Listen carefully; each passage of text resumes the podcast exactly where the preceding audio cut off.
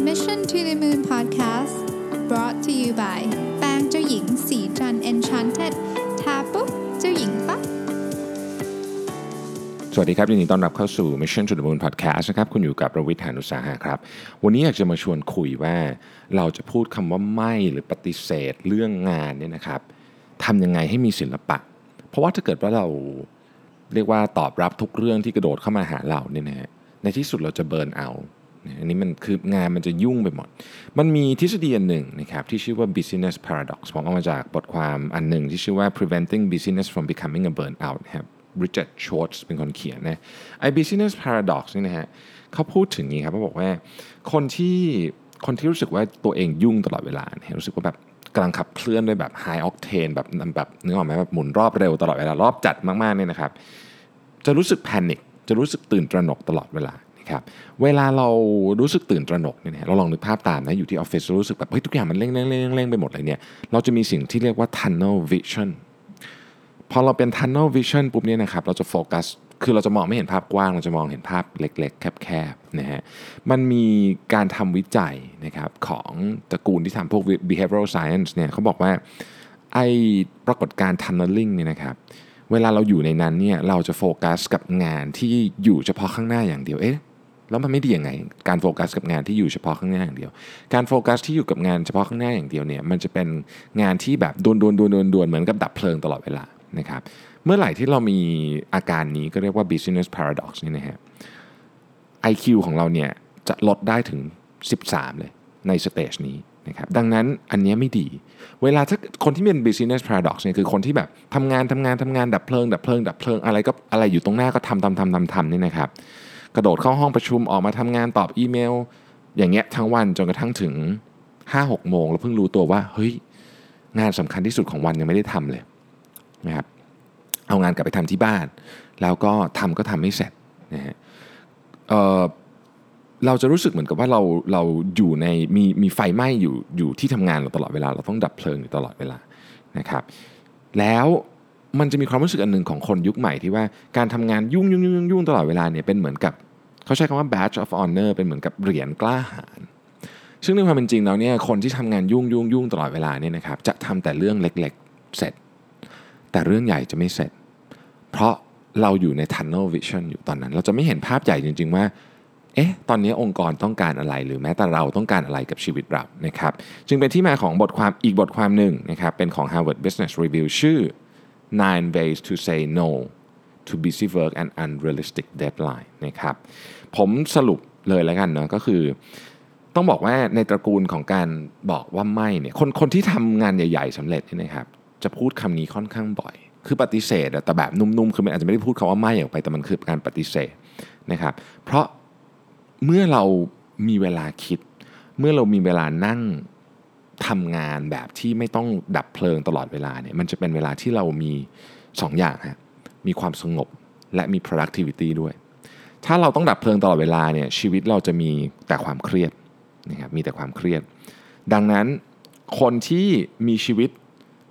ที่มี productivity และความสงบ กับคนที่มีแต่ความเครียดและความตื่นตระหนกเนี่ยสองคนกลุ่มนี้นะครับ สงบ productivity กับกลุ่มที่เครียดและตื่นตระหนกเนี่ยสิ่งเดียวที่แตกต่างกันเลย คือ สกิลในการปฏิเสธครับดังนั้นวันนี้จะมาพูดกันถึงเรื่องทักษะในการปฏิเสธว่าสถานการณ์ไหนควรจะใช้ทักษะประเภทไหนนะครับรวมๆกันให้ฟังไปเลยแล้วกันนะมันจะได้เป็นแบบจับกลุ่มนะแบ่งออกเป็น 3 กลุ่มใหญ่ๆนะครับกลุ่มที่สำคัญ 3 เรื่องเนี่ยมันประกอบไปด้วยอันแรกเรียกว่า time commitment นี่ยก็คือหมวดที่เกี่ยวข้องกับการปฏิเสธ เพราะเวลาที่ใช้มันเยอะเกินไปนะครับอันที่ 2 ก็คือ task ก็คือตัวงานเองนะครับละอันที่ 3 คือ time frame time frame นี่ไม่เหมือนกับ time commitment time frame เนี่ยมันเป็นเรื่องของเวลาที่งานนั้นจำเป็นจะต้องเสร็จ หรือเป็น deadline เป็นอะไรแบบนี้เป็นต้นนะครับเรามาดูที่ 1 ก่อนเนี่ย time commitment เวลาที่จะต้องใช้นะครับ time commitment เนี่ยนะครับหลักการอันที่หนึ่งเลยคือว่าเราคิดก่อนว่าสิ่งที่เรากำลังจะลงมือทำมีคนมาขอให้เราทำเนี่ยนะครับ มันเป็นสิ่งที่คุ้มค่ากับเวลาของเราที่สุดหรือเปล่า เป็นการลงทุนที่คุ้มค่ากับเวลาที่สุดของเราหรือเปล่า ยกตัวอย่างนะครับ อาจจะมีคนเชิญคุณไปเป็น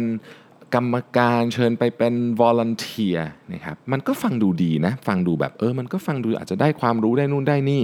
นะครับแต่ว่ามันไม่ได้เป็นสิ่งที่คุณรู้สึกว่าเป็นเหมือนกับเป็น เป้าหมายในชีวิตของคุณ หรือเป็น passion ของคุณนะครับแล้วก็อาจจะไม่ได้เกี่ยวข้องกับการงานคุณสัทีเดียวแต่มันฟังดูดีอะไปเป็นแบบคณะกรรมการอะไรแบบนี้นะฮะแต่ว่ามันไม่ได้เกี่ยวข้องกับสิ่งที่คุณอยากได้ในชีวิตนะครับการไปเป็นคณะกรรมการสมมติว่าคุณใช้เวลา 3-5 ชั่วโมง ต่อเดือนก็ฟังดูไม่เยอะนะเดินทางไปกลับไปประชุมก็ 3-5 ชั่วโมงต่อเดือน ก็ก็ฟังดูสมเหตุสมผลนะครับ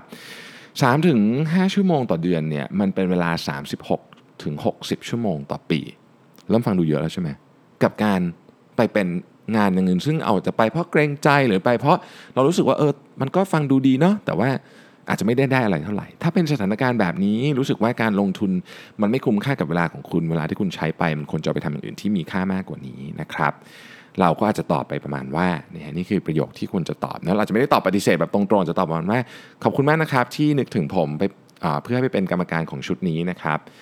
ผมรู้สึกเป็นเกียรติอย่างยิ่งนะฮะแต่ว่าผมอาจจะต้องขออนุญาตปฏิเสธนะครับด้วยความเคารพอย่างสูงนะฮะเพราะว่าตอนนี้คืองานผมเนี่ยเต็มมากแล้วผมไม่มีเวลาที่จะปลีกตัวไปจริงๆนะครับขอบคุณที่เข้าใจนะครับอะไรแบบนี้เป็นต้นนะครับนี่ก็คือลักษณะของการปฏิเสธนะฮะทีนี้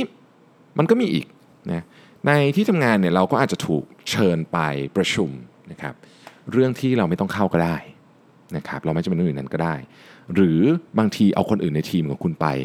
ยังจะดีกว่านะครับอาจจะรู้เรื่องมากกว่า แต่ว่าเขาอาจจะจูเนียร์กว่าคุณอะไรอย่างเงี้ยนะครับแต่ว่าเจ้านายคุณอาจจะบอกว่าเออให้คุณเข้ามาหน่อยอะไรเงี้ยเพราะว่าอยากจะฟังความเห็นกับคุณด้วยแต่คุณโดยโดยความรู้สึกของคุณคุณคิดว่า น้องคุณก็ทำได้เหมือนกันเนี่ยนะครับเราก็จะบอกว่าผมเห็นแล้วนะครับว่ามีเชิญผมเข้าไปประชุมเรื่องนี้เนี่ย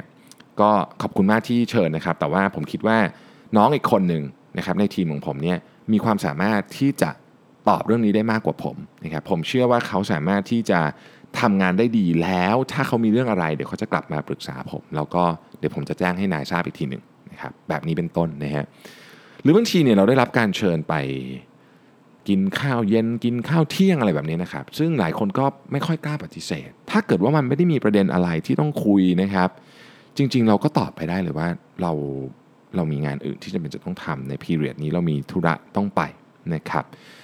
บางทีเนี่ยมันอาจจะไม่ได้เป็นธุระอะไรใหญ่โต คุณอาจจะอยากไปฟิตเนสตอนเที่ยง ซึ่งมันก็เป็นประโยชน์กับคุณ คุณอยากทำมันเป็นสิ่งที่คุณต้องทำแล้วมันเป็นเวลาพักของคุณก็ก็ปฏิเสธได้นะครับ เรื่องเล็กๆ พวกนี้เนี่ยบางทีเรามองข้ามไปนะดังนั้นเนี่ยกลุ่มนี้นะฮะขอเน้นอีกครั้งหนึ่งว่ากลุ่ม time commitment เนี่ยพูดง่ายๆคือถ้าคุณคิดว่าเวลาของคุณนี้สามารถเอาไปทำประโยชน์อย่างอื่นได้มากกว่านะครับก็ควรจะต้องปฏิเสธไปนะฮะกลุ่มที่2เนี่ยคือกลุ่มของ task ฮะ นะครับกลุ่มของ task คือคนส่วนใหญ่เนี่ยนะครับมีมีงานใน to do list อะเราจะมีการจดไว้ใช่ไหม to do list เนี่ยนะครับงานใน to do list ของเราเนี่ยมันเยอะเกินกว่าที่จะทำเสร็จภายใน 1 วันหรือ 1 อาทิตย์ หรือแบบบางคนก็คือ to do list มีแบบ คือเริ่มต้นปีมา to do list อาจจะมี 10 อัน แล้วก็ไม่เคยที่จะได้ขาดได้ติ๊กออกไปจนครบ มันก็เพิ่มมาเพิ่มมา เดือนที่ 2 ก็เป็น 20-30 อันทุกวันนะเห็นออนอยู่อย่างนั้นนะทุกวันนะครับ ดังนั้นนี่ต้องบอกว่ามันมันก็มันมันล้นนะมันเยอะไปหมดเลยนะฮะก็ก็ก็ทำทำอะไรก็ไม่เสร็จสักที วิธีการที่จะเริ่มทำงานพวกเหล่านี้ให้ดีขึ้น คือคุณต้องเริ่มปฏิเสธนะครับ ยกตัวอย่างนะฮะสมมุติว่ามีคนมาขอให้คุณทำงานที่ไม่ใช่งานของคุณนะครับที่ไม่ใช่งานของคุณนะฮะคุณอาจจะ รู้สึกว่าเอ๊ะถ้าเกิดฉันปฏิเสธไปฉันจะรู้สึกเหมือนว่าไม่มีน้ำใจหรือเปล่านะครับ ในความเป็นจริงแล้วเนี่ยคุณมีสิทธิ์ที่จะปฏิเสธ โดยเฉพาะถ้าตอนนั้นคุณมีงานอื่นที่คุณต้องทำซึ่งคนส่วนใหญ่ก็มีงานอื่นที่ต้องทำที่เป็นงานที่รับผิดชอบของตัวเองยังไม่เสร็จอยู่นะครับบางครั้งเนี่ยเราอาจจะไม่กล้าปฏิเสธ ไม่ใช่เพราะว่าเรารู้สึกอย่างนั้น แต่ว่าอาจจะเป็นเพราะว่าบางทีเราเคยทำให้เขามาก่อนนะครับถ้าเราเคยทำให้เขามาก่อนเนี่ยนะฮะเราก็อาจจะต้องค่อยๆปรับ ความรู้สึกของเขา บางคนเนี่ยมีนิสัยที่ชอบใช้เพื่อนร่วมงานนะครับอยู่ทำงานอยู่ตลอดเวลานะฮะเราต้องเราต้องให้เขาเรียนรู้นะครับ ว่าต่อไปเนี้ยถ้าเป็นงานแบบนี้คุณต้องทำเองนะนะฮะสมัยก่อนเราอาจจะเคยทำให้ แต่ว่าตอนนี้เราเปลี่ยนวิธีคิดของเราละเนี่ยคุณอาจจะพูดทำนองว่าโอเค อันนี้ไม่ใช่งานที่ผมถนัดนะครับ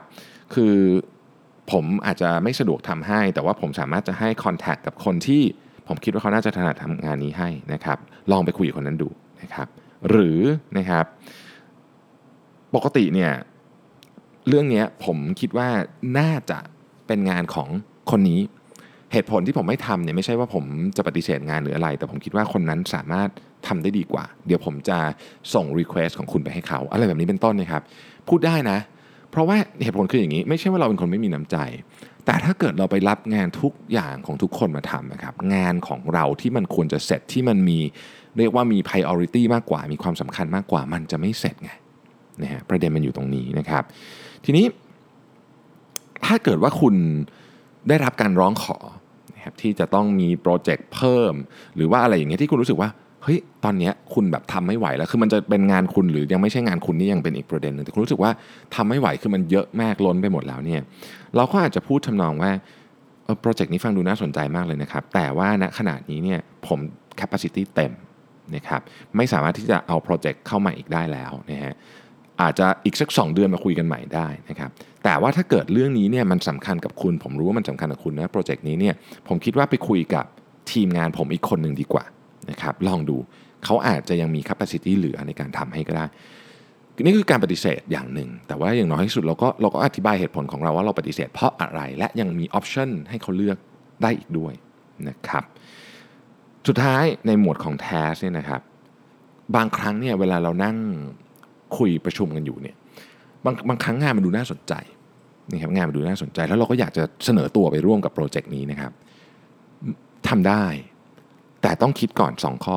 ข้อที่ 1 งานเนี่ยมันเป็นงานที่คุณสามารถให้ value ได้หรือเปล่านะครับอันนี้อันที่1นนะครับ อันที่ 2 การเข้าไปทำงานใหม่ชิ้นนี้เนี่ยมันจะกระทบกับประสิทธิภาพของคุณในการทำงานที่เป็นงานที่คุณรับผิดชอบอยู่หรือไม่สองข้อนะฮะอันนี้คือเรื่อง task นะข้อสุดท้ายที่จะคุยวันนี้ก็คือ time frame นะครับ time frame ก็มีหลายประเด็นอยู่ด้วยกันนะฮะ time frame เนี่ยพูดง่ายคือว่ามันก็คือ deadline นั่นแหละนะครับที่ต้องส่ง ส่งงานนะฮะคืองานส่วนใหญ่ที่ตกอยู่ในหมวดของ time frame เนี่ยมันจะเป็นงานที่คุณรับผิดชอบอยู่นั่นแหละนะครับแต่ว่าบางทีเนี่ยคนที่มาอาจจะต้องการด่วนเกินไปสโคปของงานใหญ่เกินไป หรือคุณมีของที่จำเป็นจะต้อง deliver เนี่ยอยู่เต็ม time frame ของคุณแล้วนะครับในความเป็นจริงเนี่ยเวลางานมาเป็นของเราเนี่ยคนเขาจะเวลามาถึงเนี่ยเขาจะรู้สึกว่าเขาจะต้องเอาเดี๋ยวนี้ เนาะมันจะมีความรู้สึกนี้อยู่เยอะนะครับแบบว่าทำไมถึงไม่ทำให้ฉันเดี๋ยวนี้ล่ะอะไรเงี้ยนะใช้เวลานิดเดียวเองชั่วโมงเดียวก็เสร็จแล้วอะไรเงี้ยแต่บางทีมันมันมีอะไรที่ซับซ้อนกว่านั้น เราอาจจะต้องใช้เวลานี้เพื่อเตรียมงานอีกชิ้นหนึ่งหรืออะไรเงี้ยที่เราวางแผนไว้แล้วนะครับถ้าเกิดว่าใครสงสัยประเด็น time frame เนี่ยอยากให้ไปฟังเรื่อง time boxing ที่เป็นพอดแคสต์ตอนที่ผมทำช่วงก่อนปีใหม่เนี่ย time frame ก็คือว่าโอเค คือตารางเรามันไม่ได้ในตอนนี้ เราเข้ามามาทันทีส่วนใหญ่จะเอาทันทีเอาเดี๋ยวนั้นเอาพรุ่งนี้อะไรอย่างเงี้ยนะฮะการมาบอกเราเพียง1นถึงสวันล่วงหน้าเนี่ยบางทีมัน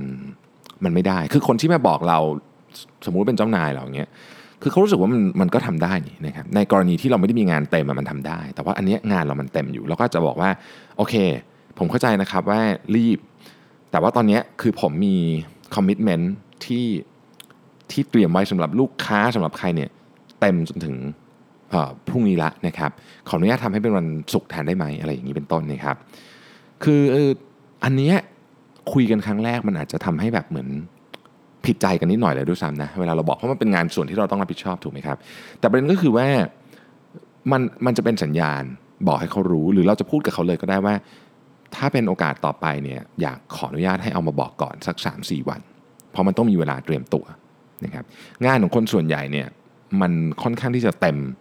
อยู่แล้วนะการเอางานมาแทรกมันหมายถึงว่า สักคนหนึ่งต้องถูกเลื่อนงานการส่งงานออกไป เพราะฉะนั้นแน่นอน ก็ก็ต้องเป็นเรื่องที่คุยกัน ต้องคุยกัน ต้องอธิบายให้ฟังว่าโอเคคราวหน้าช่วยบอกก่อนสัก3าสี่วันได้ไหมอะไรเงี้ยนะครับ การที่เรารู้สึกว่าโอเค ไม่เป็นไรเดี๋ยวฉันเอางานกลับไปทำที่บ้านก็ได้เนี่ยนะฮะเป็นสิ่งที่อันตราย คนที่ทำงานเยอะเกินไปเนี่ยนะฮะมีความเสี่ยงที่จะ burnout โดยเฉพาะการเอา downtime ก็คือเวลาตอนเย็นเวลาที่ควรจะกินข้าวกับลูกมาทำงาน อันเนี้ยอันเนี้ยเป็นเขาเรียกว่าเป็นต้นเหตุของการ burnout ที่ใหญ่มากนะครับอะสมมุติว่ามีคนส่งอีเมล หรือว่าส่งไลน์มาหาคุณตอนเย็นพูดถึงเรื่องงานเนี่ยนะครับ คุณก็จะตอบกลับไปทำนองนี้ว่าอ๋อเห็นผมเห็น message แล้วนะครับ ผมเห็นอีเมลแล้วนะครับ ก็ เห็นแล้วได้เห็นแล้วได้ได้ดูแล้วว่าเป็นยังไงนะครับ เดี๋ยวขออนุญาตอ่านแล้วก็เดี๋ยวจะตอบพรุ่งนี้ตอนที่ผมไปที่ออฟฟิศหรือว่าเดี๋ยวจะคุยกันพรุ่งนี้ตอนที่ไปที่ออฟฟิศอะไรแบบนี้เป็นต้น คือก็ต้องแยกได้ว่าเฮ้ยตอนนี้มันเป็นเวลา downtime ของเราเราต้องพัก คนเราไม่สามารถทำงานได้ตลอดนะครับ อะไรอย่างนี้เป็นต้นนะครับ เราก็ผมคิดว่าเรื่องเรื่องของการปฏิเสธนี่ไม่ใช่เรื่องง่าย โดยเฉพาะในวัฒนธรรม ของประเทศเรานี่ต้องยอมรับจริงว่าเราไม่ค่อยกล้าปฏิเสธ หรือบางทีเราก็ทั้งทั้งปฏิเสธและเสนอไอเดียกับกับกับทีมงานหรือกับเจ้านายของเรา แต่ว่าคนที่สามารถปฏิเสธได้เนี่ยนะฮะจะเป็นคนที่สามารถจัดลำดับความสำคัญของงานได้ แล้วนั่นคือจุดที่เป็นเรียกว่าเป็นจุดเป็นจุดตายเลยนะของของคนที่สามารถทำเรื่องใหญ่สำเร็จได้ ไม่งั้นชีวิตนี้เนี่ยเราจะทำได้แต่เรื่องเล็ก ๆ เสร็จฮะเรื่องเล็กๆเสร็จเสร็จเสร็จเสร็จ คนนั้นมาขอนี่ทีก็ทำเสร็จไปเสร็จไปเสร็จไป แต่ว่าท้ายที่สุดแล้วอะมันไม่มีของที่เป็นแบบที่เป็นของที่สำคัญจริง ๆ ที่เสร็จออกจากเราไป ซึ่งก็เป็นความอันตรายอีกรูปแบบหนึ่งนะนะครับโอเคก็สุดท้ายทิ้งไว้เวลาเราปฏิเสธใครเนี่ยนะครับ ถ้ามันปฏิเสธด้วยเหตุผลที่ถูกต้องแบบที่ผมพูดวันนี้เนี่ยไม่จำเป็นจะต้องรู้สึก ผิดหรือรู้สึกเสียใจอะไรแบบนั้นนะครับก็คือมันเป็นมันเป็นกระบวนการหนึ่งในการทำงานอยู่แล้วนะครับคนที่เป็นแบบมิสเตอร์ yes man รับทุกอย่างเนี่ยนะฮะลองสังเกตดูสิส่วนใหญ่อะจะทำงานใหญ่ ๆ ไม่เสร็จจริง ๆ นะครับขอบคุณที่ติดตาม Mission to the Moon Podcast นะครับแล้วก็ใครมีคำถามนะฮะส่ง inbox เข้ามาได้นะครับ แล้วเราพบกันใหม่ในวันพรุ่งนี้นะครับ สวัสดีครับสัสิ เพราะความสดใสมีได้ทุกวัน